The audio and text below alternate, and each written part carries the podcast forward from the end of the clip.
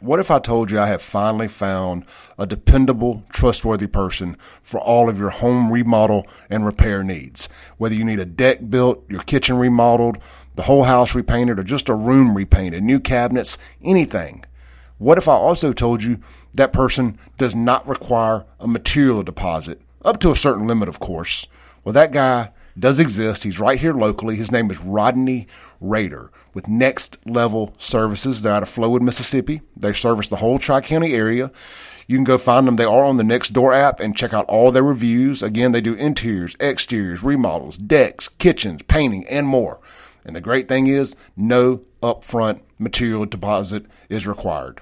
Now, look, be patient with Rodney. The best always have a, always have a little wait time, and uh, also it's a 100% satisfaction guarantee. No payment until you are 100% satisfied. You can get in touch with Rodney now at 601 622 2016. That's Rodney Rader with Next Level Services for all of your home improvement and remodel needs. From show of choice, your daily dose of reality radio. This is the Clay Edwards Show. I am, of course, Clay Edwards. It is the post Memorial Day Tuesday. I hope everybody had a good long weekend, enjoyed themselves, barbecued, had a couple cold ones, spent time with the family, and uh, you know, paid a uh, paid tribute to our fallen soldiers.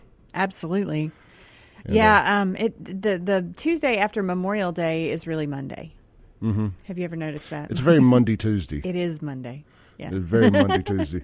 We actually uh, came in yesterday and did a show, Sean and I and just, just kind of winged it. Not a whole lot to talk about necessarily. Right. But uh, it's actually been a slow news weekend. Yeah. Well, to well, an extent. Of course, well, yesterday, then all of a sudden you had the the escapees. inmates. Yeah. Yeah. Well, it was slow until I got off the air. And there's, oh, now there's stuff to talk about. Right. Exactly. Well, that's how that always goes. Yeah. Like usually, what I have to do is, um, you know, I, I put up the news in the morning. You know, just whatever's kind of transpiring as the day goes on, and then the afternoon is when I try to, you know, do stuff like if I've got to do something social or if I've got to, you know, sell ads or something like that.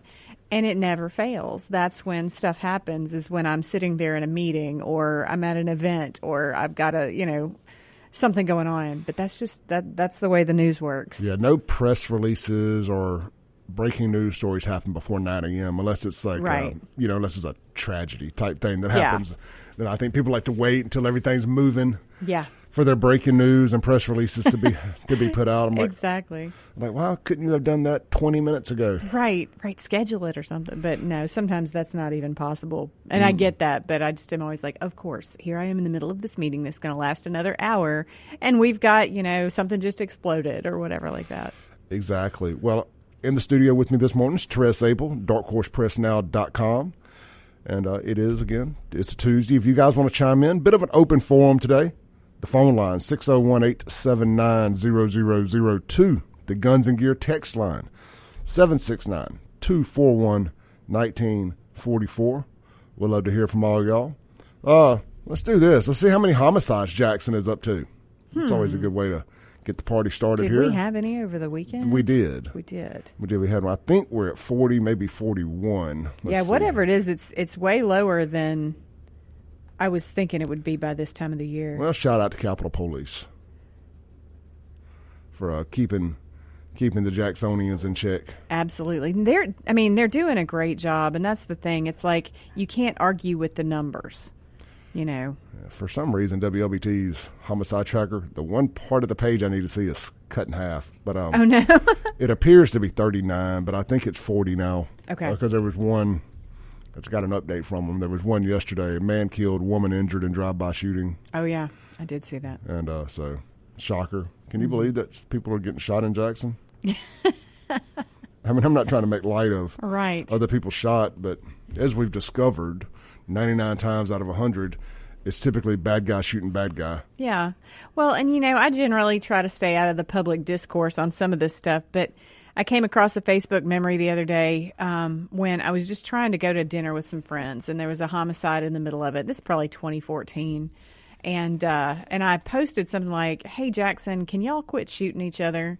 And it was you know whatever. But what's interesting is I feel like if I said that today, I would get a lot of like blowback. Oh yeah. Um, and you're that, not you're not supposed to acknowledge there's a problem. Right and that that's been my problem throughout is like as I have been, you know, a crime reporter. Like this is this is my life. I keep up with that stuff. Um, I've been to the streets to interview the people that it happens to, and then you can't say no. This problem is not just. I mean, it's happening everywhere. That that is a true statement. Um, but that doesn't mean we should just say, okay, it's okay because it's happening everywhere. It, it, it's not happening everywhere. No. It's a very specific set of uh, p- policies and political folks in play, in charge of these places that it's happening at in industrial strength numbers. And I know you don't like to get political. I will. It's happening in majority black Democrat cities across America and it, it, see, it's an epidemic of sorts, or a pandemic even. Right, and if you want to say that, like it's just going to keep getting worse. So I did a ride along to film an episode of Frontlines on Friday night. Can't wait to see that. Yeah, I'm I'm really excited about this one, and I'm not sure exactly how I'm going to space them out uh, because of this. But anyway, so I rode with Crystal Springs um, with Chief Tony Hemphill, and um, his nar- narcotics officer Bobby Heron was in the back, and so we're you know basically last time I rode in Crystal Springs, um, it was with Juan Cloy at the time that he was with the Copiah County Sheriff's Office, and we talked about the gang problem, and they had one. Um, and they, you know, there was a lot of shootings. That was their biggest problem at that time. And now it's like, as we were talking, Tony says, you know, our biggest problem right now is probably speeders. And we rode through these neighborhoods that I have seen be the problem areas, and people are sitting on their porch and they're having barbecues and they're hanging out with their friends. And I, I promise you, this is not, I, I crap you not, to paraphrase. Um, these people, as we drove through in a Crystal Springs police car with the white police chief, everyone is like waving at the car and they're yelling, Hey, you know, and like a couple of people said, We love you and all this. We stopped to talk to this one lady. We saw her and her friends on her porch. And he said, This lady was giving me all kinds of heck, you know, before uh, when things were so bad. And so, anyway, we slowed down to talk to them, and she was just like, "Yeah, it's better now. I can sit out here. You know, I can do all this." And then she's like, "But I was, I was getting on you." And he said, "See, I told you, you know, and and whatever." But that is the what happens when you have a police force. And Crystal Springs is small, but it, it can be sized to fit your city. Mm-hmm. But when you address the problem, you yeah, know, mean, when you actually take it head on and say this is not going to be a problem here anymore. You got to bust a couple heads up, you know, sometimes a couple knuckleheads. Mm-hmm. I mean, you just got to. You got it. You're going to upset some people. They've been doing it their way. Um, but, uh, was it? That wasn't Bo Luckey. It was Sean, uh, head of DPS. Tyndall. Tyndall. Mm-hmm. Thank you. Just had a brain fart there. Understood. Sean Tyndall said it at the city, at a, not city hall, but at the uh, little function they did with um with Kenneth Stokes about Capitol Police and stuff. Mm-hmm. And he said there's a large portion of people in Jackson, Mississippi, who have never been truly policed. Yeah. And they're gonna have to get used to it. Mm-hmm. And that, that's probably what was going on down there in Crystal Springs. These people ain't been policed. Mm-hmm. So when you come in, you do it. You're gonna rattle some cages. You're going to upset some people. But when they start seeing the results of bullets not flying out in front of their houses mm-hmm. and uh, whatnot, you know, they'll start to appreciate it. Sometimes you got to beat a little respect into folks. Well, and, mentally and physically. Right. And I, I want to make it clear that, like, Crystal Springs, to my knowledge, has not done anything super rough or anything like that. It's just the presence on the streets and the actual interaction with the community and, you know, the actual arrests of the you know the gang members, the drug dealers, like when they catch them doing something, they're arrested. Mm-hmm. And uh, at, at, the time that I did my last episode down there um, last year, what was happening was the county was cracking down, and so was the city. So it was like at first the city starts cracking down, and it starts pushing them in the county, but then the county's cracking down, so it pushed them out of the area. At least a lot of the the major players.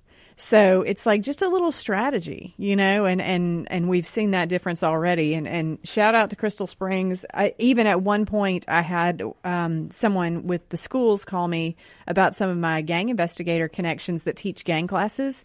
And she's like, we kind of want somebody to talk to our teachers so that we know what we're looking for. You know, if we've got a troubled child, we know if, if there is some influence on them that, you know, needs to be curtailed, that kind of thing. Um, so anyway, it just I just see them doing so much work to keep Crystal Springs a safe and happy place for everybody. And you know, while we were down there, there's there's a band playing on the I don't guess you call it on Front Street. That's the the main drag yeah. there in Crystal Springs. Um, you know, and people just out there enjoying the music. And like I said, everybody's sitting on their porch. Anyway, so you'll see a lot of this in um, in front lines when you get the chance. Yep. Let's take a call real quick sure. uh, before we go to a break. We got Derek on the line here. Hey, morning, Derek. Derek. Hey, good morning. How y'all doing? Hey, hey, listen, you know, nothing more can be said about the crime in, in the city than to just get out there and just enforce it. Right. Because what you what you ran into is a bunch of affirmative action police and judges and politicians and things like that. And I don't know if uh, Clay, you had a chance to um, read some of Myles, uh, read or watch some of Myles Munroe's um, documentaries I was telling you about. Yeah, no, I haven't had a chance yet. Uh, have you have you heard of Dr. Myles Munroe, Therese? I haven't. No. Okay, Dr. Myles Munroe calls this the poor man's mindset. Okay, and um, he based his thesis a long time ago off of um, the scripture that says, "Woe unto the land when a slave ascends to the throne of a king." Right.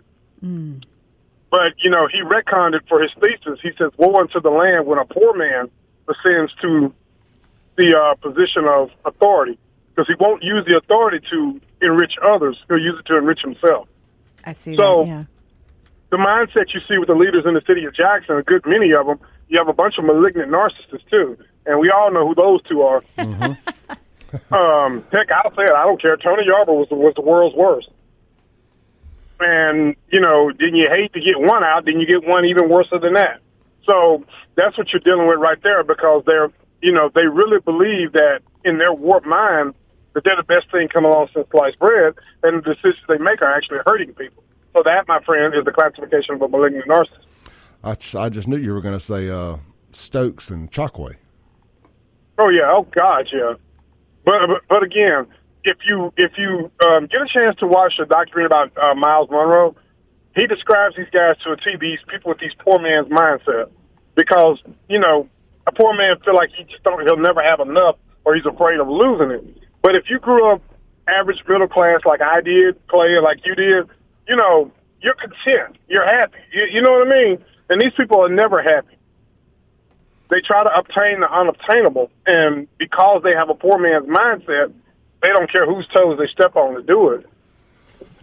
Well, you know that, and they feel untouchable. Well, at least I'm just going to speak for the one that's here in Jackson right now. He feels untouchable, and he needs to be dinged. You know, I'm not talking about somebody physically assaulting him. I'm talking about uh, law enforcement agencies, uh, federally or state, coming in and tuning them up a little bit. Yeah. Well, you know, you, you begin to ask what do they want at this stage. You know, when um, DPS was willing to come in uh, uh, under the uh, umbrella, I mean, excuse me, Capitol PD was wanting to come under the umbrella of DPS. They complained about that. Why? I mean, you need the help. You can't police this city with your hopes and dreams. It doesn't work that way. We're going to always have a divide. There's going to always be different classes. There's always going to be different genres of people. You can't have the same for everyone. That, my friend, is communism. I agree. Or, I agree. Well, hey, I appreciate you taking my call, Clay. Hey, Derek. Have a good day. Thanks, Derek. Mm-hmm. Uh-huh. All right, let's take a break real quick. We'll be right back on 103.9 FM with Therese Apel on The Clay Edwards Show. Phone lines wide open, 601-879-0002. We got a couple questions on the Guns and Gear text line. We'll get to those, too, when we get back. You can shoot your question or comment in there at 769-241-1944. And I'm going to tell you what's for lunch today when we come back also right here on The Clay Edwards Show.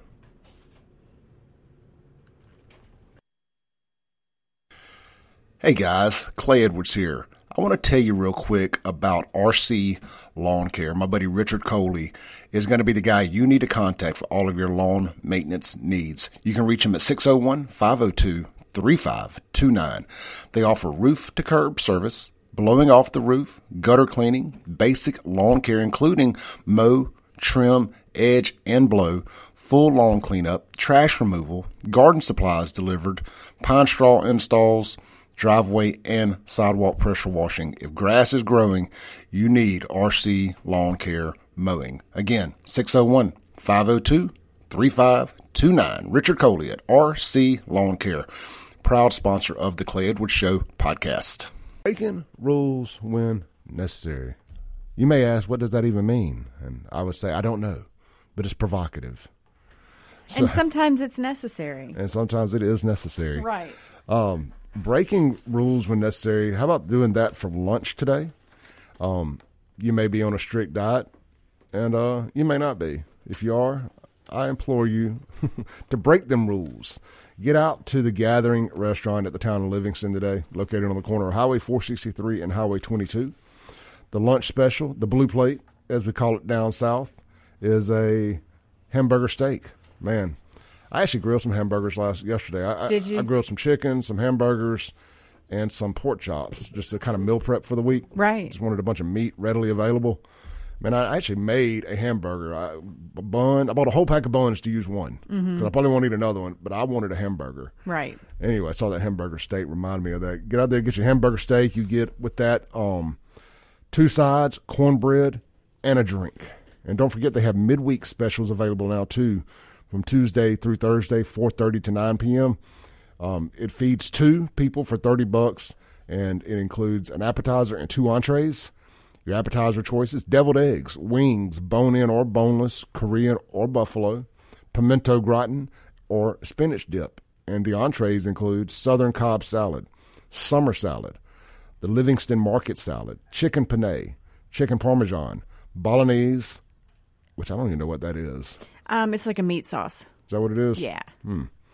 Uh, the Highway 22 burger, and uh, Dumbo's chicken sandwich, which I can vouch for, is really really good. They got when if you get the chance to ever get the fried chicken out here at Livingston, it's worth getting. They have a Nashville hot oh. that is to die for. Mm-hmm. It, it really really is. So get out there, check them out. I kind of like the fact that as their entrees, they offer salads. Yeah, that's kind of cool. Yeah. All right, so check them out, and they are available for catering as well as private parties.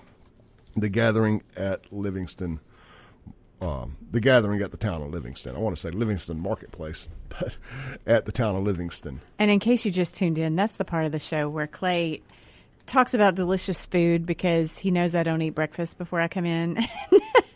Gets my stomach good and rumbling for you know my busy day ahead. Yeah, shout out to my buddy Rodney. He texted me because I'm coming for that hamburger. I know it's already ready. Yeah, like I may, and I actually bought a uh, sirloin. Mm-hmm. I was mm-hmm. just in the grocery store. I have a lot of hamburger meat at the house, but this was kind of a spontaneous thing. Sure.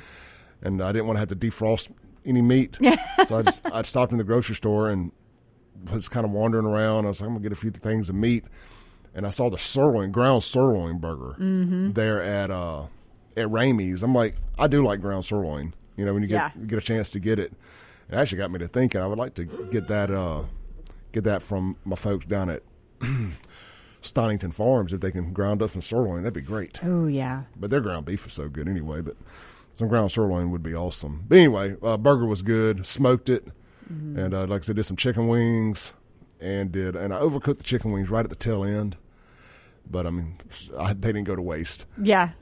and uh, did the uh, just old school bone in pork chops. Mm-hmm. It was like ten bucks for the whole pack, and a bunch of them in there. Yeah. Smoked, uh, mar- seasoned them up, marinated them, and man, you know, pork is really underrated as a great protein source. Sure. You know, cause I think everybody's so scared of fat nowadays. Oh, fat, man.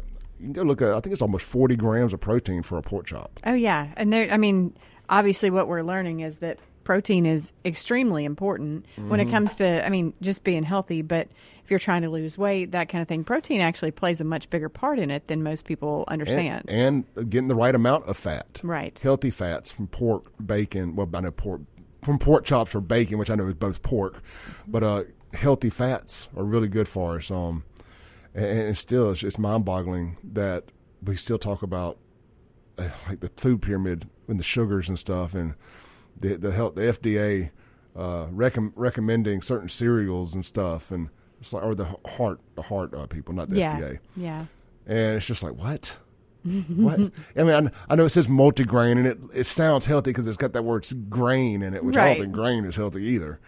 But ah, so disgusting. Mm-hmm. The, mm-hmm. the the the sugar people really got got in the right pocketbooks. Yeah, and you know maybe one of our listeners knows what I'm fixing to talk about because I only know it like in a anecdotal sense. But at one point, I remember a pastor in a sermon I was listening to talking about how actually sugar is and and I think this is true is more addictive than most drugs. Um, Absolutely. And that you know at some point like he believes that you know I mean he was kind of throwing some theological correlations there, but I think it, it struck me because yeah, when I'm you know feeling any kind of way, I want sugar. You know, that's the first thing I want. Yeah, so. I, have kind of fell off the uh, health bandwagon a little bit as far as like sugars. Yeah. Uh, over the last few weeks, I was stopping at the store and grabbing a pack of uh, vanilla double stuffed Oreos every day. Oh, those are so good. and I was like, what am I doing? And I feel miserable after I eat them, mm-hmm. but I mm-hmm. get whatever fix of sugar I needed. Yeah. And then I'm like, but I'll catch them. I, I realized it Friday at the dealership, and I was telling Casey, I said, man, I'm getting exhausted. Yeah. About halfway, or maybe it was Saturday. I was like, like halfway through the day, I'm exhausted. It's like I, the sugar crash happens, mm-hmm. and I was like, I've got to shake it off. So I hadn't had a, I hadn't had a sweet. I know it's only a couple days, but it's a start. Right. I hadn't had a sweet since um, Saturday morning. Good job. Which I ate a slice of cheesecake for breakfast. Right. I got it at the grocery store uh, right. Friday night, and I was like, "What am I doing? This is my life is just falling off the off the rails." Well, and it's funny how when you decide you're going to do that, like just I'm going to go like to Nukes and get a piece of cake yeah. because I just want a piece of cake, and you talk yourself out of your smart voice, which is like you know you're going to feel crappy, you know that you really don't need that, you know you're going to be asleep in about two hours, you mm-hmm. know like no, actually sometimes it's not even two hours. So you know one of the hardest things to do is I guess when you go go through a downside in life, breakup, divorce, whatever. Yeah, you get you'll work out and you get in this great shape and one of the hardest things to do is to be in a happy relationship and still maintain a healthy diet and oh, workout oh, yeah. regimen.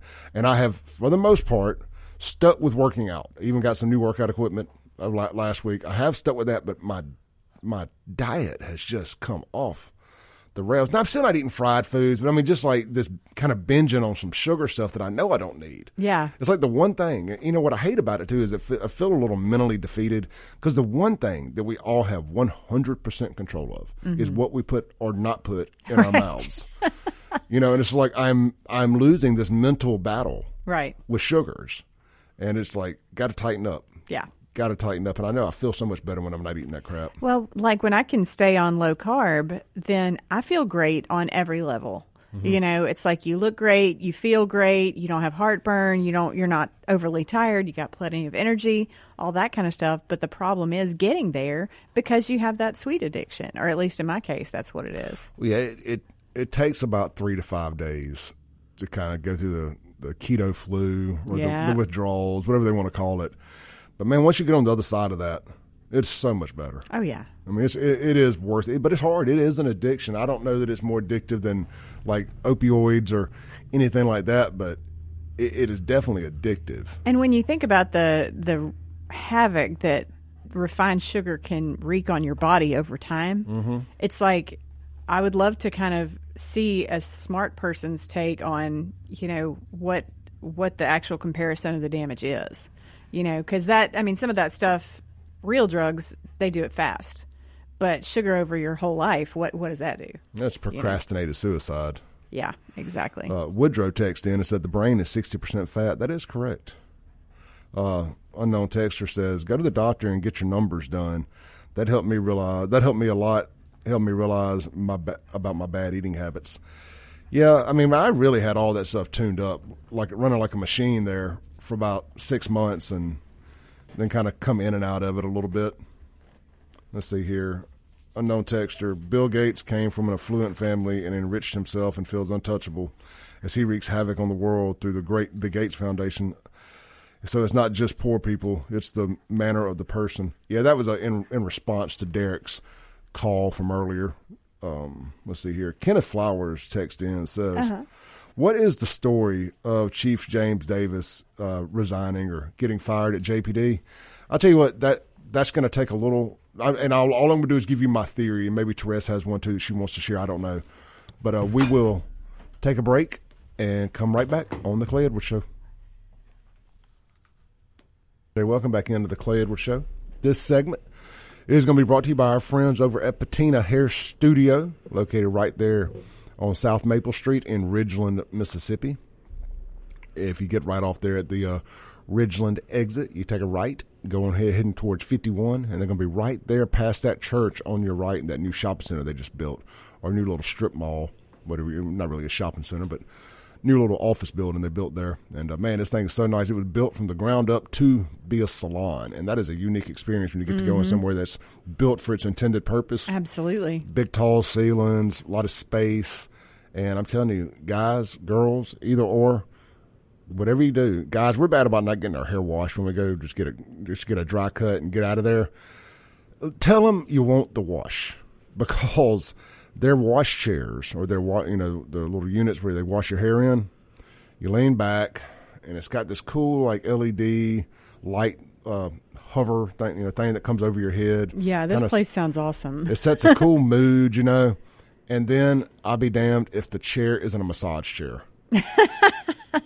yeah, when we talked about this last week, I was like, all right, I know what I need to do now. Yes. I feel like this would eliminate like half the stress in my life. If I could get my head massaged and my body massaged simultaneously, right?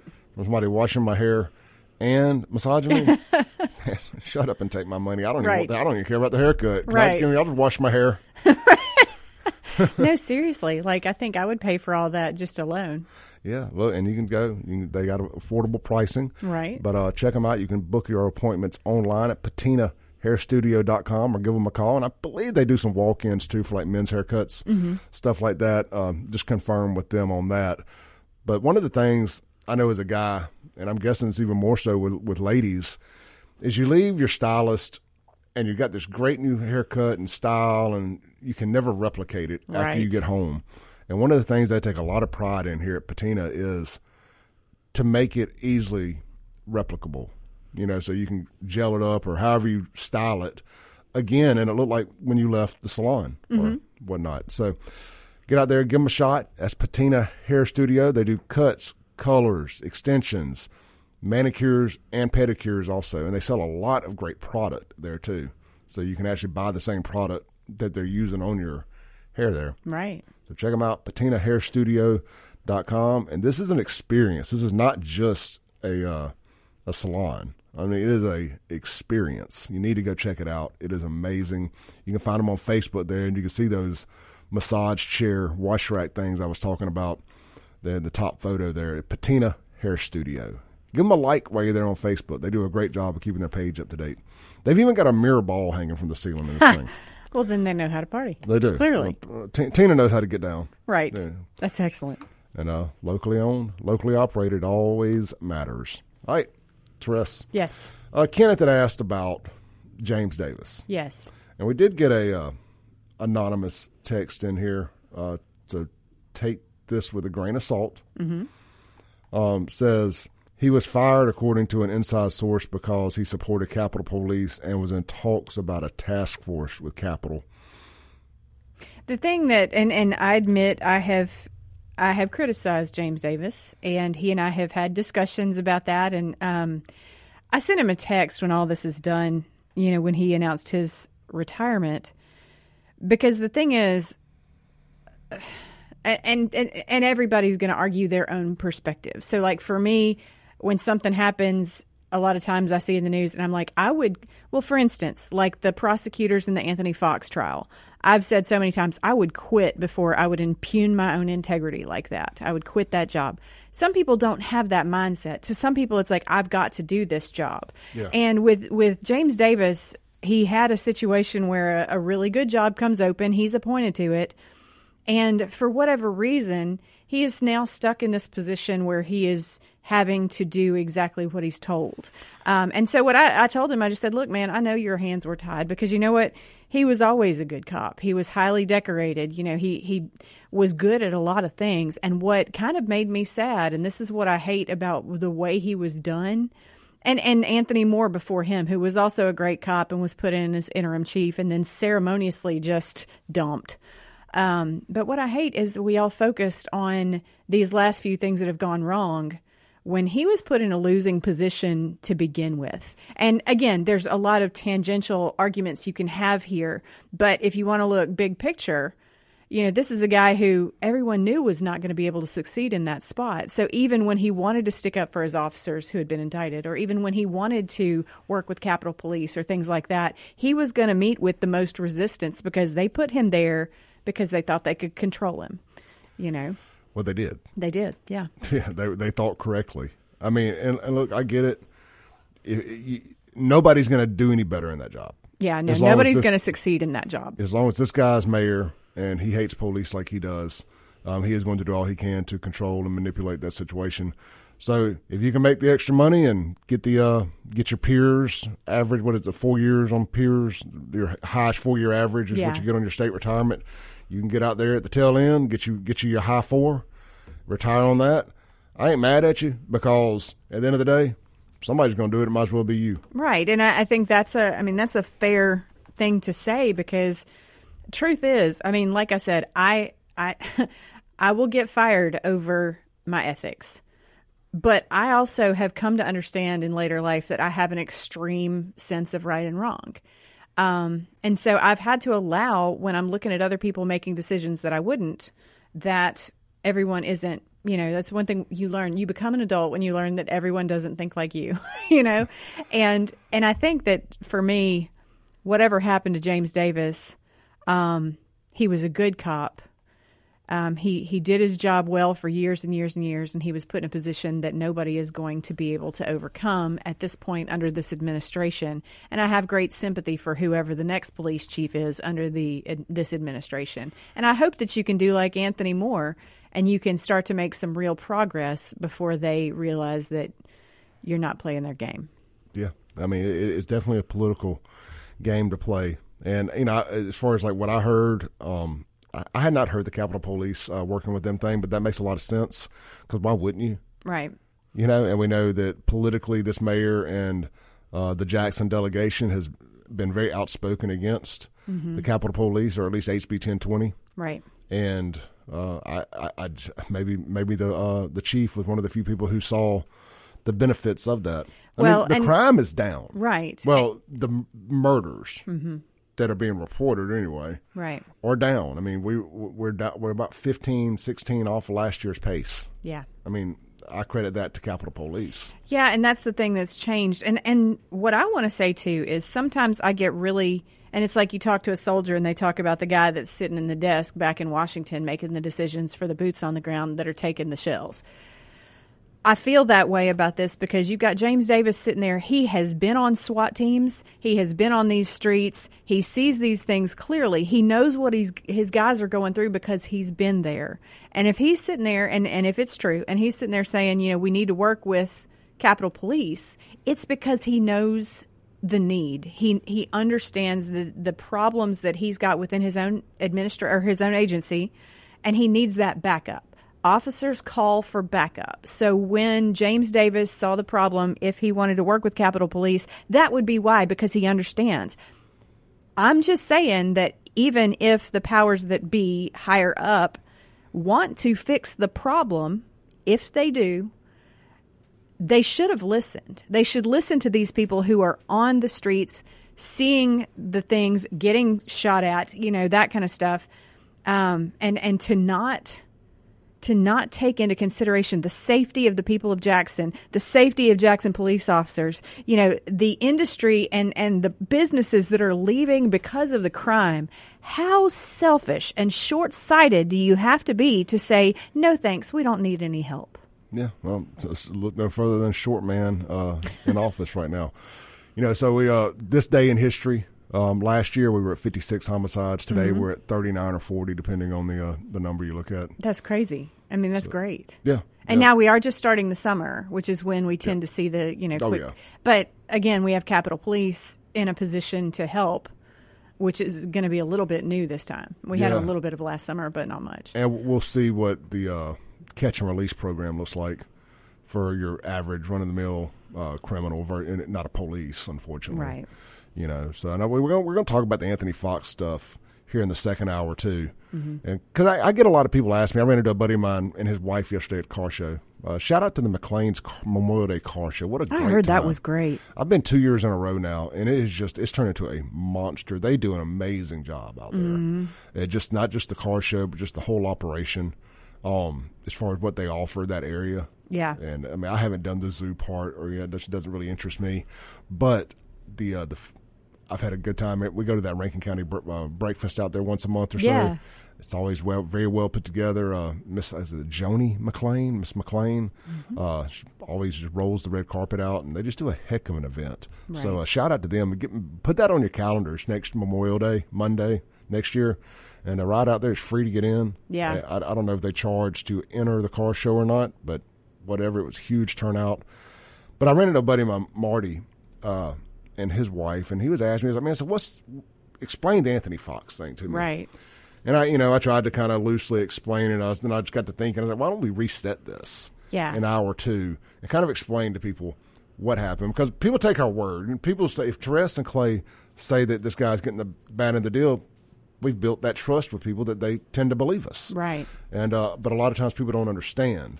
Well, and I think that's something that I run across too is, you know, people are like, I hear you say this name all the time. Like, who is this dude? Like, why are you so involved in this? And one thing that I have to combat a lot is that Anthony Fox and I were friends before all this. Um, and I just want to say again, if anybody, and the problem is we don't hear it. You know, I mean, there are probably, after watching the Anthony Fox trial, I am in firm belief that there is a large percentage of people in jail in Hinds County or in prison because of the way we allow things to happen in Hinds County in the judicial system. Because I watched an innocent man who is a good man, and again, I would feel this way in this situation had it been any other officer, had it been any other human with these facts, it would still stand that this man is innocent and was, I believe, to use a legal term, I believe, in my opinion, maliciously prosecuted. Yeah, look, and I mean, I've, I'm going to beat the dead horse as long as I can, and, it, and that is exactly why I left Jackson. Right. And I told Anthony's family that the other day. I said, I don't mean to make this about me at all, but I just want to use this as an example. I left Jackson, not because of the crime as a whole, not because of, I mean, I guess the crime's got a lot to do with it because as crime rises, you feel like you'll have to eventually defend yourself. Right. But standalone, the crime really didn't touch me personally, you know, based on where I was living. The water, I can do that. That's just part of it. The garbage wasn't an issue when I was there. Uh, the potholes, just the fact there's nothing positive at all about Yeah. the city outside of some of the people in it. Um, but it was the fact that they, if they would do that to one of the top cops in the history of the city, Right. I mean, clearly, you know, all the evidence. 70 awards in nine years with no reprimands and no complaints. Yep. And uh, you know, a drug addict dies after a uh, uh, uh, an incident or uh, uh, uh, an arrest or whatever you want to call Yeah, it. Yeah, it was basically just an arrest. Yeah. So we'll, we'll talk about that. We'll reset it because I think a lot of people have, kind of forgotten the details, and Therese knows them better than anybody. And I've had the opportunity to sit down with his family too. Yeah. And uh, we'll talk about it here. We'll just come back. We'll have a short segment, and then hour two, we're going to get into the Anthony Fox stuff. This is the Clay Edwards Show with Therese Apel. Also, when we come back, I'm going to tell you about another place for lunch today, the Big Oh, no. Salad. the Big Salad. Now, this is over there close to closer to our side of town. Right. So we'll check that out too. This is the Clay Edwards Show with Therese Apel from darkhorsepressnow.com, and we'll be right back on 1039 WYAB. The Clay Edwards Show. Hey, uh, something I did last night. I had a little downtime. Uh, girlfriend was out of town, so I decided to do a little extra work at the house. Yes. and I recorded an extra podcast. Um, it, completely non-political, completely non-Jackson, the whole nine yards. I know one of my all-time favorite bands, if not the number one all-time favorite band, is Poison. So I just went through and did the the, the definitive hits according to Clay. And I went through every album and gave you like my top five from every album. Then I also did. They've done a bunch of cover songs over the years. Yeah. I did. A, I did like their top five cover songs. Also, it's about an hour and fifteen minutes. I actually play a minute or two of each song. I can't post it on YouTube because of copyright stuff. Right. But it is in the Podbean or the Spotify, wherever you listen to the podcast at. Um, shout out to Steve Robertson with the Boneyard podcast. It's something he does at the end of his shows. He does like a top ten. I did steal that uh, this idea from him. Yeah. So I want to make sure I give Steve credit for it and not just uh, trying to jack his style. But I, I really enjoyed it. It was uh, it was um, very relaxing. It was kind of fun to do, and I think I'm going to start doing that more. But it's got to be an artist I'm truly passionate about. Right. You know, sometimes this Poison was like a top 25, Right. Because there was no way I could pick just 10. Because there's so many B sides that you've never heard that I think people should hear. oh yeah. So I went through all that, and I actually just sent Therese one of them, the uh, alternate lyrics version of "Something to Believe In." It's like you got to hear this. And uh, but I, I think I, I can see doing Kid Rock. I can see doing um, Three Doors Down, and maybe I'll start mixing up. Like if an artist is coming to town, maybe that week Oh, that'd be great. do a top ten of them. Right. And is, would y'all like for me to do to do a Spotify playlist so y'all can go and I can send y'all the playlist, or you can search it and listen to these songs too. Maybe I'll maybe I'll do that also. All right, Tress, we're going to take a break. When we come back, I'm going to tell y'all about the big salad, and we're going to get into the Anthony Fox stuff. Absolutely. And I'm sure Guns and Gears got a sale going on. We'll talk about them as well, and all of our great sponsors here on the Clay Edwards Show. We appreciate everybody. Been a fun first hour. So Yep. coming up next, let's get mad listening to the news, and then back to the show. All right, welcome back in. It's hour two of the Clay Edwards Show live here on 103.9 FM WYAB. Joined here in the studio this morning by my good friend, Miss Therese Apel with darkhorsepressnow.com. And, uh, Therese? Mm-hmm. Yes. I know where the Dark Horse World headquarters are located at, Yes. and they are close to the Big Salad. you know, that Over- just makes me happy. you know. So you kill two birds with one stone. Get out there and get you a great salad and support a Clay Edwards Show sponsor. Uh, they're located right there at Dogwood, right across from Amerigo, and uh, right next to the cookie store. I got to quit talking about the cookie store. Yeah, let's stay on the salad track so I don't find myself cookies. in there again. Right. But hey, look, man, if you look as, as it gets hotter outside, I get I tend to be drawn more towards um, I don't know if you want to call it healthier, but not hot food anyway. Right, right. I'm usually looking for like fruits and vegetables Yeah. at this time of year. lettuce, stuff like that, and uh, or salads, not just lettuce in particular. But man, the Big Salad is a national chain. But man, they do this right. It kind of it's kind of like a I don't know if I'm this is a good analogy, but kind of got that Moe's southwestern vibe to it Yeah. as far as like how it's you know like what they did for Mexican. I think uh, the Big Salad's doing for salads and sandwiches and Oh, that's cool. and stuff like that to kind of paint a picture of it for you. But uh, some of their specialty salads, and you can look, you can always just build your own. But some of their specialties are the bravocado, the chicken Caesar, the club, the miso sesame, the Mediterranean. This Mediterranean salad looks great too. Um, they got a Cobb, a seaside, and uh, the seaside. You may be asking yourself, "Well, Clay, what is that?" It's got spinach romaine, regular ro- uh, rocket romaine, seasoned crab, spicy shrimp, fresh red and green peppers, cucumbers, red onions, mozzarella, provolone cheese, chow mein noodles, and Italian herb dressing. Come on. They got the Southwest chicken, the strawberry apple. Then, uh, hey, maybe you want a sandwich. They got the Cali Club, the Caprese. Like, Clay, what is a Caprese? And I probably hope I'm saying that right. Maybe it's a Caprese, Caprese, Caprese. It's only one of those on the menu, so it shouldn't be hard to figure out which one. It's uh, got fresh mozzarella slices, fresh basil leaves, tomato, fresh ground black pepper, balsamic vinaigrette, all that on an Italian baguette, bouguet. baguette.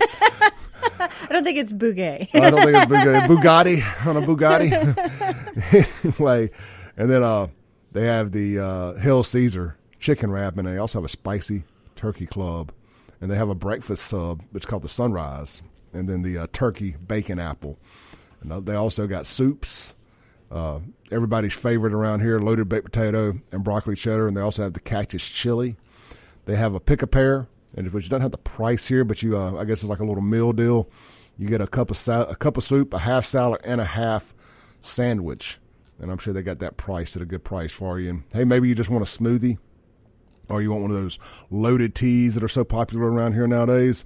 They have all that. They got smoothies, chillers, super smoothies, and uh, loaded iced teas, craft sodas, and fountain drinks. So check them out, man. They're right there in Dogwood. It's the Big Salad, and we appreciate them coming on the show as uh, as we get into the summer months. Everybody's trying to get in the bikini bod- bodies. Yeah, bikini, Yeah. get their bikini bodies. I was going to say getting their bikini bottoms, but I don't well, you want to got go to be able to do that. Yeah, Yeah. So One's you get a bikini same. body. Yeah. and not the ones they sell at Target, guys. Right, right. Not those. Not those. We don't want y'all in those. All right, so check them out. That's the Big Salad. You can order online at thebigsalad.com. Uh, Therese, real quick, before Sure. we jump into the Anthony Fox stuff, I was wanting to talk about something real quick. Okay. Um, this is something off my personal Facebook here. Uh, so for the people that don't know, um, the girl I'm dating, uh, we actually dated in college. Yeah, I saw that picture you posted the other day about you guys. And that that's where I'm going with this. So we dated in college. We didn't see each other for 25 years. Run back into each other. Right. Sparks flew. Here we are.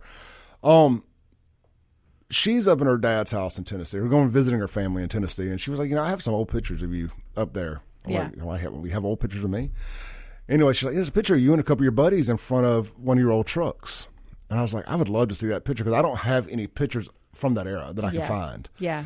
Uh, this would have been mid 90s, 94, 95, in that era there. And, uh, but just love to see it. I don't have any pictures of any of my lowriders, none of that stuff. Lost all that somehow or another. And she sends me this picture. She's actually bringing the picture back with her, but so she just took a picture of a picture, which, you know, don't, don't always, Yeah, yeah. ain't always the best. But it, it's my buddy Ben Phillips, rest in peace. He got, he's a friend of mine that died out there at Hinds County Jail Yeah. uh, was in there for a DUI and had a and had a diabetic seizure. Yeah. And they basically just left him there to die. And it's why the Justice Department got involved and all that in, Yeah. in the Hinds County thing. And uh, and another buddy of mine, Jamie. and we're all sitting there, you know, wearing our starter jackets or whatever, you know, looking Yeah. like peak white '90s guy from South Jackson. Those I mean, windsuits that we all wore, man. What was that? the wind, the wind didn't stand a damn chance. uh, and uh, no telling what kind of Nikes we had on, and the um, I'm in front of my little lowrider. It was an Isuzu, slammed to the ground. And I was like, man, it just brought back so many memories. I just got to thinking, what all it took for that picture to resurface. yeah. You know, it took a, a chance meeting with an ex girlfriend that I had not seen, spoke to nothing in 25 plus years. Right. They never even bumped into each other in this time frame.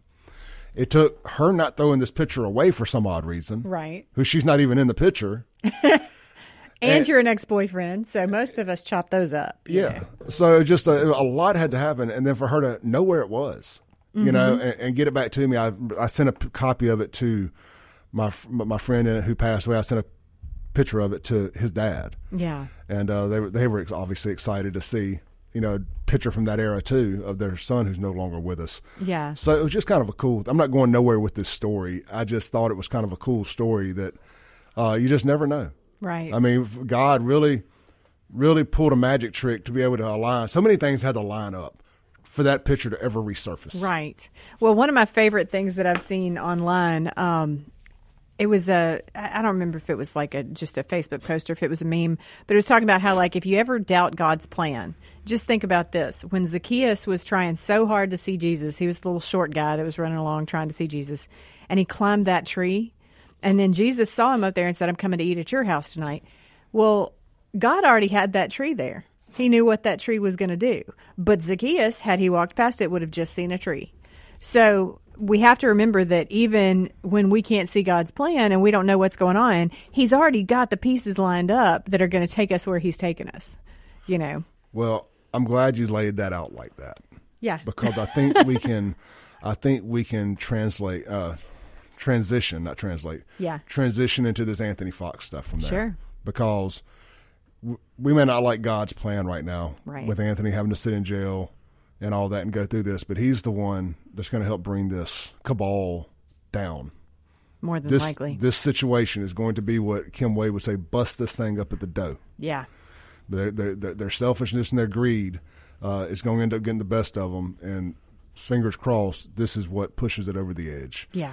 Um, let's just take an early break real quick, 'cause- Okay. and we'll come back and I, we'll, we'll have a good long segment, and we're going to get sh- jump straight into the Anthony Fox stuff. This is the Clay Edwards Show with Therese Apel. We'll be right back after this short break on 1039 WYAB.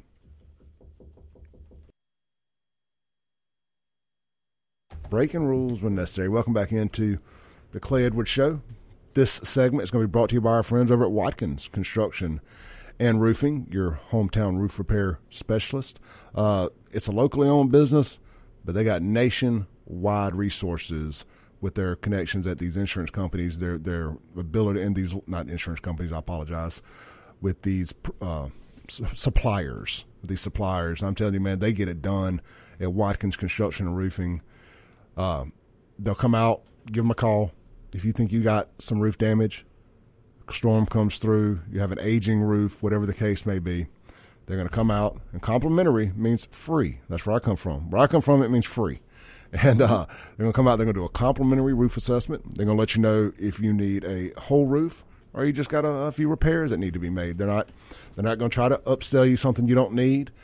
And uh, that means a lot. And they've also got some state of the art equipment that they come and they bring on site to help keep your property clean and to do the least amount of damage to your property as possible.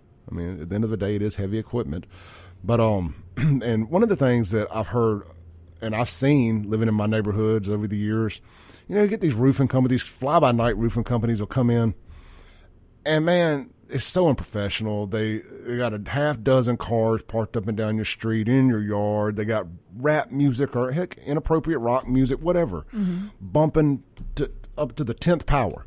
You know, turned it up to eleven like we're at a nightclub you know, just not giving any courtesy to the neighbors. I can assure you, you're not going to have that problem with Watkins Construction and Roofing. As a matter of fact, I see here on their Facebook page now, they're uh, they got a competition going in uh, the Nextdoor app, which I do not use. I've got enough social media. Yeah.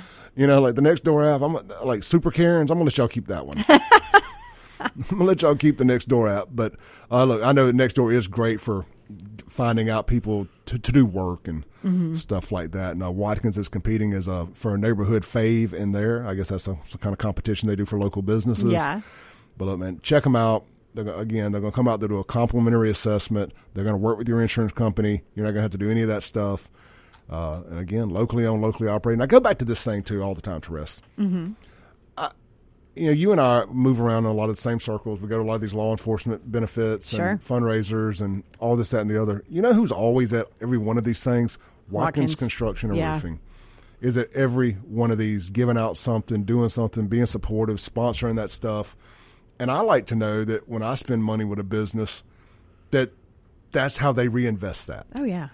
You know, they'll come out. They have this huge grill that can probably cook a thousand hamburgers in one time. I mean, I'm, mm-hmm. maybe I'm exaggerating. It's a monster. Yeah. They'll come out. They cook for, for law enforcement. They do all this great stuff for fundraisers and charities and all that stuff. They're heavily involved in the Real Men Wear Pink mm-hmm. uh, thing every year. And uh, you know, speaking of that, I'm trying to get somebody to renominate me for that. Uh, I dropped the ball a couple years ago, and I'd like a I'd like a redo. Uh, side note. Yeah. But uh, Anyway, check them out. WatkinsConstructionInc.com. All right. Uh, shout out to uh, shout out to all the, the guys that they're actually on the roofs too. Yeah, absolutely. The the the the, because it's hot. it's getting hot. The Clay Edwards Show listeners, I'm gonna tell you what, man. I'm I'm gonna buy y'all some beer one Friday. I'm gonna buy y'all some beer one Friday. It ain't gonna be Bud Light, but I'll buy y'all some beer right. one Friday. I'm kidding, man. We're gonna we're gonna ride that we're gonna ride that one down to the bottom of the ocean. But, uh, all right, Tris. Um, yes. Let's jump into the Anthony Fox stuff. Let's give, do it. Give people a, a, a synopsis of what happened, and then we can break down what went wrong.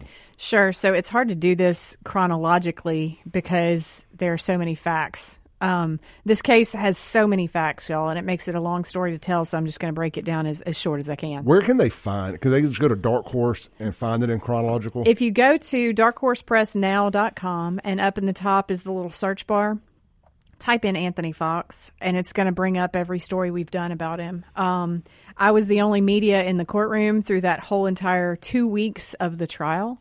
Um, so the the problem that I see a lot is people have no idea what happened, and what they know of is the incident that allegedly occurred, and then the verdict. So I just need to remind you guys there is a whole lot that happens between an incident and a verdict.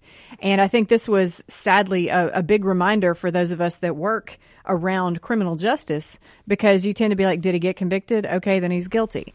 Um, and well, one of the big things that happened between the incident and the verdict was the George Floyd situation. Sure, yeah. And that, that, that mentally, that became the prosecution's thing of, you know, we have these killer cops on the loose kill, right. killing folks, and you know that public sentiment was in the favor of I'll just say it the criminal at this point. Well, at least the the favor of you know some of the legal system.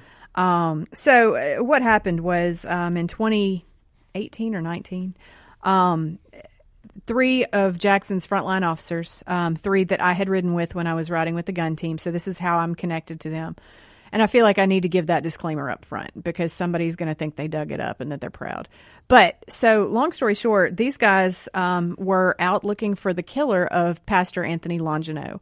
Um, that happened early one Sunday morning when he was opening his church. Some kids came up on him, took his truck, and killed him.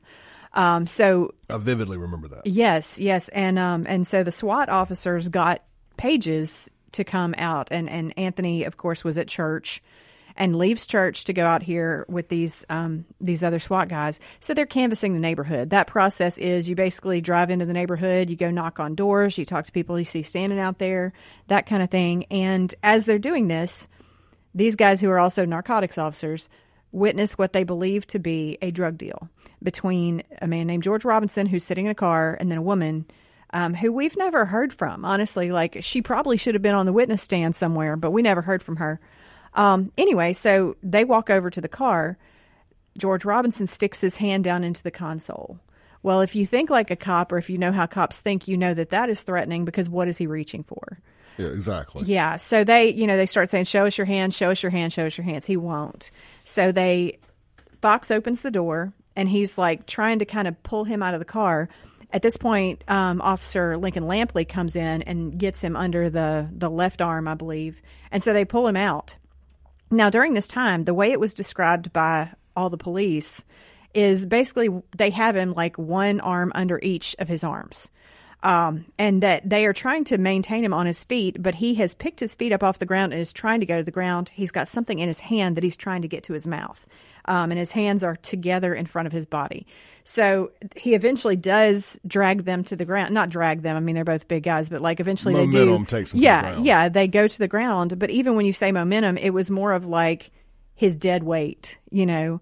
So they go to the ground, and he's still trying to get this whatever it is in his mouth, and he scrapes his head on the the pavement during this. He turned his head and tried to put this stuff in his mouth, and and scraped his head. As his head was already on the ground. Yeah, his head's already. I mean, you know, whatever. Yeah. Well, so he leaves there after the they call the ambulance. Um, he refuses medical treatment. Now, if I refuse medical treatment, that means I do not want to be medically treated or looked at or whatever.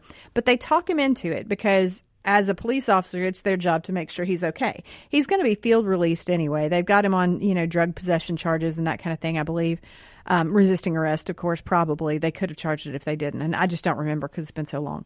Anyway, so after they talk him into letting the medics put a square of gauze on his forehead, and it was one of those little, I want to say, two by two, no, maybe four by four, but anyway, folded up.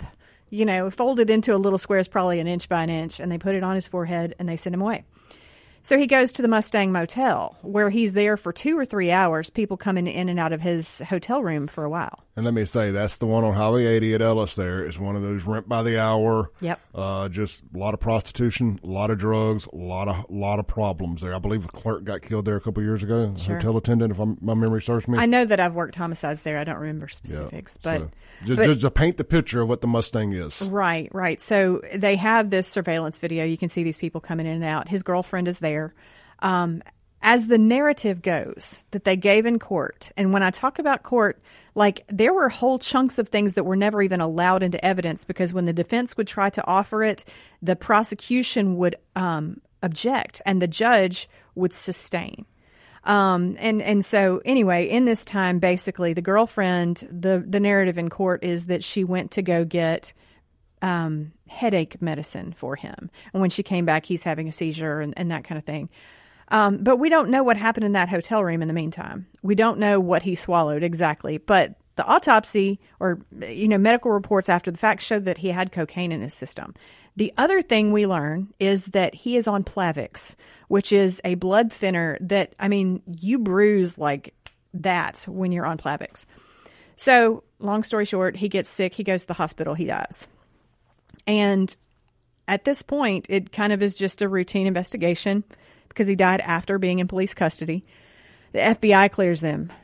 I, IA, Internal Affairs, clears him. Um, you know, across the board, he is cleared by all the, the routine steps. And then um, Judge um, Carlton Reeves federal judge Carlton Reeves issues a, an um, opinion that he is covered, by, or that these three are covered by qualified immunity. At this point, they're all indicted. You know, so he he has to say they're covered by qualified immunity. Um, the FBI has, which means which means uh, there are certain things that when an officer, if something terribly wrong happens while an officer is in the commission of his duty, um, he is in some ways immune. And and that said, it depends. Like, what's the intent? That there are going to be qualifiers. But in this case, that was what the judge was ruling on. Yes, everything is in place here for them to have qualified immunity. And he even said in his opinion, I don't like qualified immunity, but under the law, yes, they have it. Um, fast forward. So they arrest all three of them, you know, because they've been indicted. Two of them go to Judge Faye Peterson's courtroom. All of them were actually assigned there first. And then somehow Anthony Fox was singled out of those three and moved over to Adrienne Wooten's courtroom. Now, Judge Peterson later on issued some kind of a, it's in the court documents where she said that severance of the three of them for trial was actually illegal. Um, the defense is supposed to request one of those, and they did not and still somehow it happened. Um, the other two get a hundred thousand dollar bond from Judge Peterson. Fox gets two hundred fifty thousand from Wooten. Um, anyway, there were several pieces of that. Like I said, there's a lot of details here, and I'm trying to skim. Um, anyway, finally, he goes to trial. Um, when I tell you, and, and, and I want you to think about in my career, I started at age 15. I am now in my mid 40s, and in my entire career, I've been in dozens hundreds maybe of courtrooms. And um, my dad is a prosecutor. So my favorite thing to do is watch the prosecution because I always think, "Ooh, my dad would have been better," or you know, whatever. That guy's awesome, like my dad, whatever. So when I tell you that this was the most unfair trial I've ever sat in, and it is not because Anthony Fox is my friend, it is because you never heard the entire word cocaine. I mean, maybe a couple of times, like when the doctor was talking and they would say, so, can you tell if there was cocaine in somebody's system? And then all of a sudden, objection sustained. You know, and, and the fact is, there were several things at play here. Yes, there was heavy bleeding in his head, but what it turned out is the only real bleeding caused by this situation was directly under where that scratch was. Remember the Plavix. And so that's that bump from the scratch did cause some bleeding under his head. However, they were pointing to a large puddle of blood like in his skull, which the doctors and four doctors testified, were able to say that's what happens when you cut a skull open. That's what happens when you have to like vent somebody's brain because the the bleeding is going on. Um, and and I'm, I may be getting some of these terms wrong, so don't hold it against me if there's medical stuff that I say wrong because sure. I'm not a doctor. Um, but anyway, so we go through all this with the doctors, and they all testify that there was no other no other bruising on George Robinson's body. But the indictment against these three men said they beat, kicked, punched, and slammed him to death. But all these doctors are like, there is absolutely no evidence that that is what happened.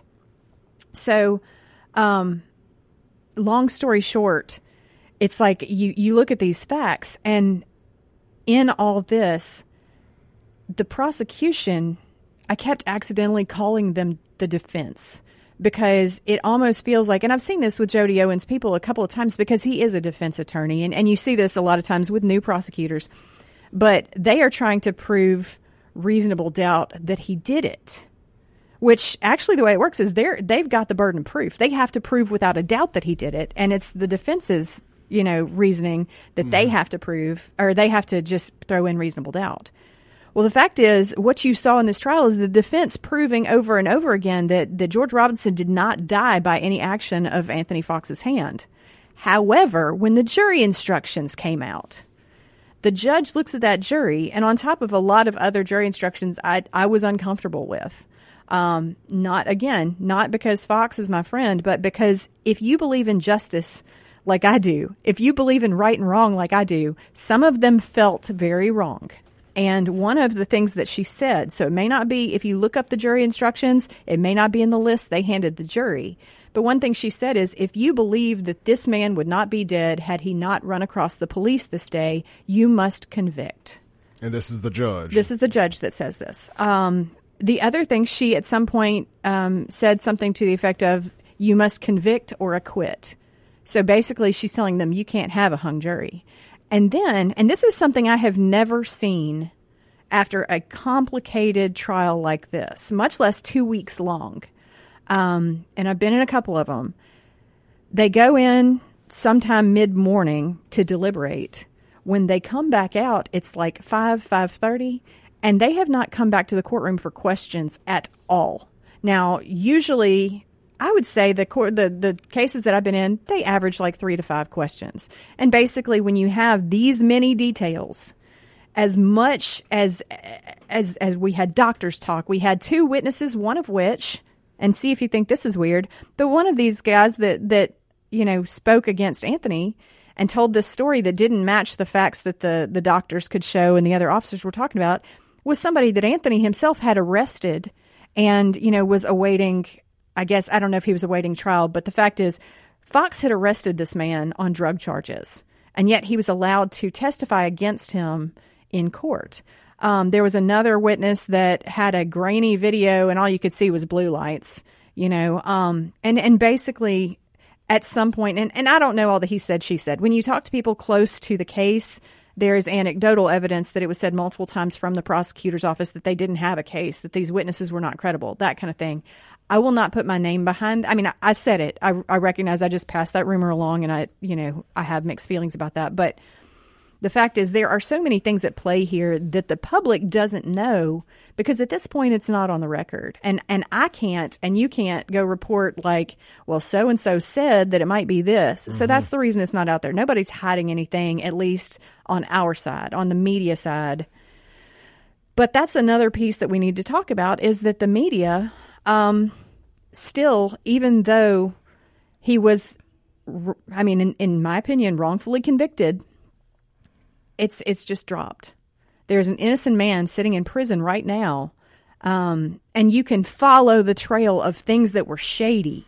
Well, tell, before we go to the break, tell him real quick why he.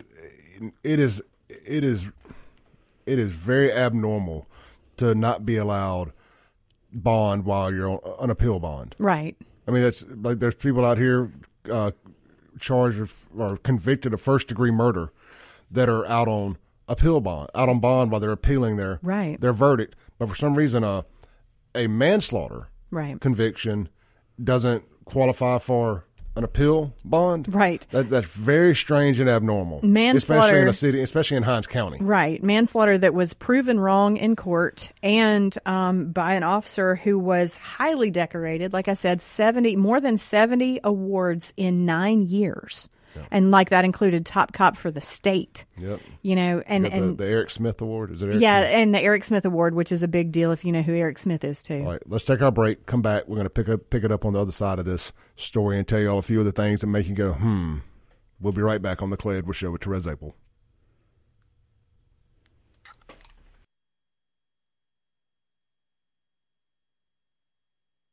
Breaking rules when necessary. Welcome back into the Clay Edwards Show. Real quick before we pick back up uh, on our Anthony Fox story here, let's see what the special of the day is out at Guns and Gear.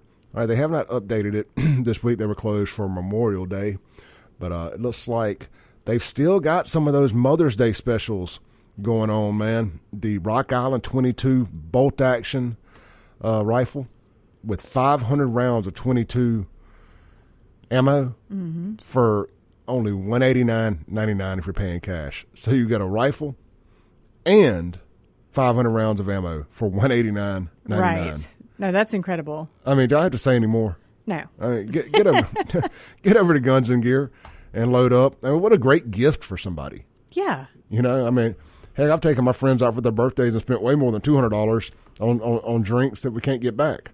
You know, imagine you know giving somebody that as a birthday present, or yourself as a birthday present. Right, I mean, right. buy buy it now, give it to somebody for Christmas. Mm-hmm. You know, think ahead a little bit. Uh, get out there to Guns and Gear on Highway 51 North in Gluckstadt. Shop them online, gunsandgearms.com, and uh, let them know you heard it on the Clay Edwards Show.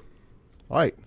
Uh, also, home of no limit ammo. Right. You know, that's a big deal there. When everybody else is limiting what you can buy, Right. Only ten boxes, two boxes, whatever. If you if you can buy it all, they'll sell it all to you. Right. Well, and, and the other thing is too, like if you're like me and you want to know the people that you're dealing with, um, Guns and Gear is a great spot to go. Just simply because when you go in there, if you don't know them already, you will by the time you leave, and they're absolutely going to watch out for your best interest because they want you to come back. They want you to, you know, they want to be. I always call it business friends. Like they want you to be friends with their business. They want you to appreciate what they do. And so therefore you're going to get better customer service than you will in a lot of places that just see you as a customer. Absolutely. Uh, get out there. I've picked up three guns from them here recently. 2 Mm-hmm. two guns here recently. And um, uh, one buddy of mine, or not a buddy, is a listener who's turned into a buddy. Went out there and bought four or five of the same guns, Yeah. So- something like that. Bought them as gifts, and Sure. when they had the special on the nine millimeters for I think 229 Mm-hmm. and uh, the Taurus nines, and man, that was a huge success for those guys. All right, Therese. Yes. Uh, so a little clarification on the appeal bond thing. Uh, Sean texted in, and he was a ADA. Yeah. And stuff. He says actually it's very rare to get an appeal bond. Okay, so I just cle let me clean that up. Sure. Uh, I thought that people got allowed got got were allowed to post bond during their appeal. What I was thinking was between the conviction. I mean between the uh, indictment and the Sure. In the trial. date, Yeah. The trial. So my bad there. But uh, that still doesn't mean there ain't some funky stuff going on. And you know, I'm I'm weary of saying some stuff because of potential lawsuits and this, that, and the other. Sure. But you know, th- there's some there's some people tied to this case who are also do- uh, donors Mm-hmm. to the judge Right. through her fundraisers, Right. stuff like that. Well, I'll just say hell, it's the, the He's the the um, attorney for the civil case. yeah, the going on. attorney for the civil case was it Dennis Sweet? Yeah, I guess, I guess I'm just going to say it.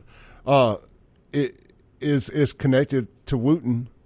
They, they were a fundraiser here He threw a fundraiser in her neighborhood shortly after the verdict. Yes. for her. Yeah. You know, so man, it's. I'm not saying it's illegal. I'm not saying anything like that. I'm just saying it stinks. Yeah, and, and that's the problem that you have is and and for me, if this is what's going on, the absolute audacity of it, in addition to the unethical like you said, stink of it, um, it, it's almost as though what we're seeing happen is it's not almost as though it is. Um, they are using this innocent man to further their political goals. And um, at one point, you know, I was talking to somebody, and I don't know that she would want her name drug into this like this, but um, we were talking about what we would call the book or the movie when the time comes. And we kind of came up with, and, and it's controversial, so forgive me, but we talked about calling it the political lynching of Anthony Fox Yeah. Um, because what what we're seeing here is yes, there are so many connections um, between some of the players in this, but also situations that are not supposed to happen. You know, you've got how how are they going to sever a case in the circuit clerk's office that has not been requested to be severed um, by the defense? Um, how are they going to take it from you know Faye Peterson's courtroom? Faye Peterson was a prosecutor; she knows the law, and I'm not going to impugn um, Adrienne Wooten's knowledge of the law, but I saw things in there that even I knew were not right. Um, another full disclosure: she confronted me in the courtroom, called called me to the attorneys, not a real um, reporter, and she asked me who gave me permission to be in her courtroom. And the fact is, the free press has the right to be in any courtroom. And she said that I was supposed to have um, an, uh, basically a permission form. It was a television permission form for cameras that she showed me. I've been doing this actually when it comes to being in the courtroom. I don't know how long she's been an attorney, but as far as her being a judge, I've been in courtrooms a lot longer than that. Now, I don't know anything about her her background as an attorney, so I'm not going to. But the fact is, she brought me up there and berated me in front of the courtroom um, for simply being media covering it. Yeah. And to me, that says hush. And the fact that they put gag orders on the family for what they could and couldn't post during the trial, that says hush. Because you know what? One thing we are guaranteed under the Constitution that that very courtroom is supposed to uphold is freedom of speech. So you throw that on there on top of Yeah, I the find fact, it very strange that the family members were told to gag or Right. what. Right. Do you think this this man's wife and mother are not going to have feelings that they want to put on Facebook? We would allow it if it was not a police officer, wouldn't we? Trying to control the narrative. Right. And so you see those kind of things and and the fact is yes, there are things off the record we can't tell you and there are things off the record that you couldn't necessarily prove in court yet.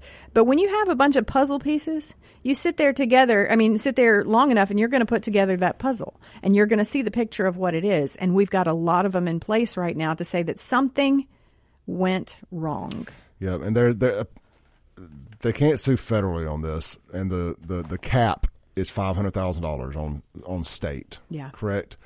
So you basically, this is Clay's opinion. You basically have a man being held hostage mm-hmm. till they can get the insurance company to pay out on right. five hundred thousand dollars. I mean, how much? I don't even know what family member of George Robinson would would get the money. Don't care.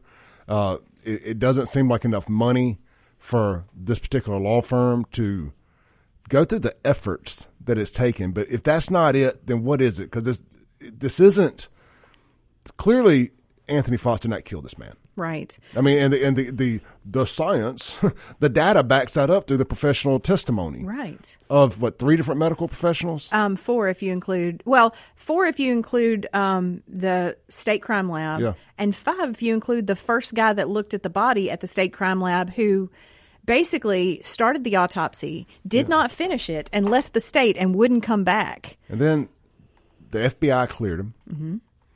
Clinton police did an intense because because keep yeah, in mind they did their own investigation. After this, all three guys were hired by Clinton PD, mm-hmm.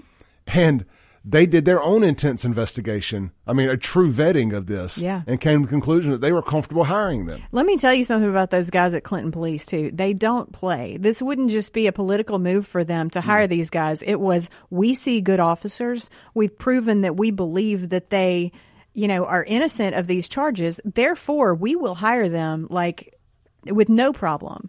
Um, and and that's that's one thing that I think stands on its own when you talk about this stuff. And you know, just if, if you, for y'all that don't know, Anthony Fox is a black man. Mm-hmm. All the defense folks. I'm not defense. I'm sorry. I, I, keep doing it. Prosecution. The prosecutors, black as well. I don't know about all the ADAs. Um, but yeah, one of the ADAs was not. Yeah, I was like, I don't know about all the ADAs, but Jody Owens, yeah. Black. Wooten, black. Black. You know, if any of those parties had been white, I told Anthony Fox's family this to their face the other day.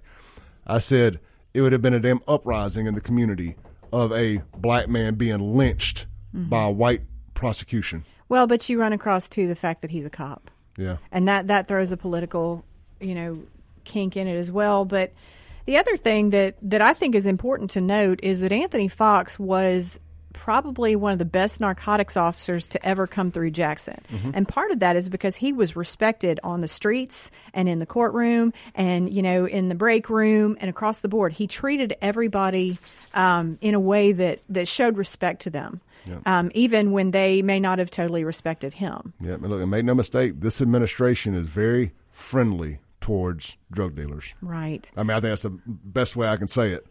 Uh, very friendly towards drug dealers. I've heard so many stories from officers in Jackson about pulling people over and them calling a certain elected official and then being able to drive right off from the scene. Well, and that's the thing that when you notice that during this same time there were several other cases brought against Jackson police officers, and they were all in that same group of frontlines guys that were absolutely, you know, eh, dealing with the drugs on the streets daily. Yep. Um, my thought is they saw everything. Yeah. And and not only that, but Anthony Fox worked some very high profile, very important drug cases, and there were some that I know of that never went anywhere because he was called off them. All right, let's take a break. Come back, land the plane for the day with Therese Apel on 1039 WYAB. Breaking rules when necessary. I think that's what we did today, Therese. We broke some rules and we got the word out there. And look, I don't want to. I want to say something. Um, you know, it's it's no coincidence that Jody Owens, Hinds County DA, is also was also funded and backed by George Soros. Yeah, who 100 percent supports soft on crime, hard on cops policies. Right. And every DA in the country that he's backed is in a Democrat infested hellhole similar to Jackson, Mississippi, that would rather punish cops than criminals. Well, and the other thing is too, and I'm going to just say this because I believe there were people that were involved in the prosecution who were only doing their job, um, and I I would believe that at this time, those people are probably having great um, guilt about this. And eh, when I say involved with the prosecution, it could be on any level. You could be an investigator. You could be a prosecutor. You could be a secretary in the front office that heard everything. You could be, I mean, heck, you could be a bailiff. You could be a court reporter.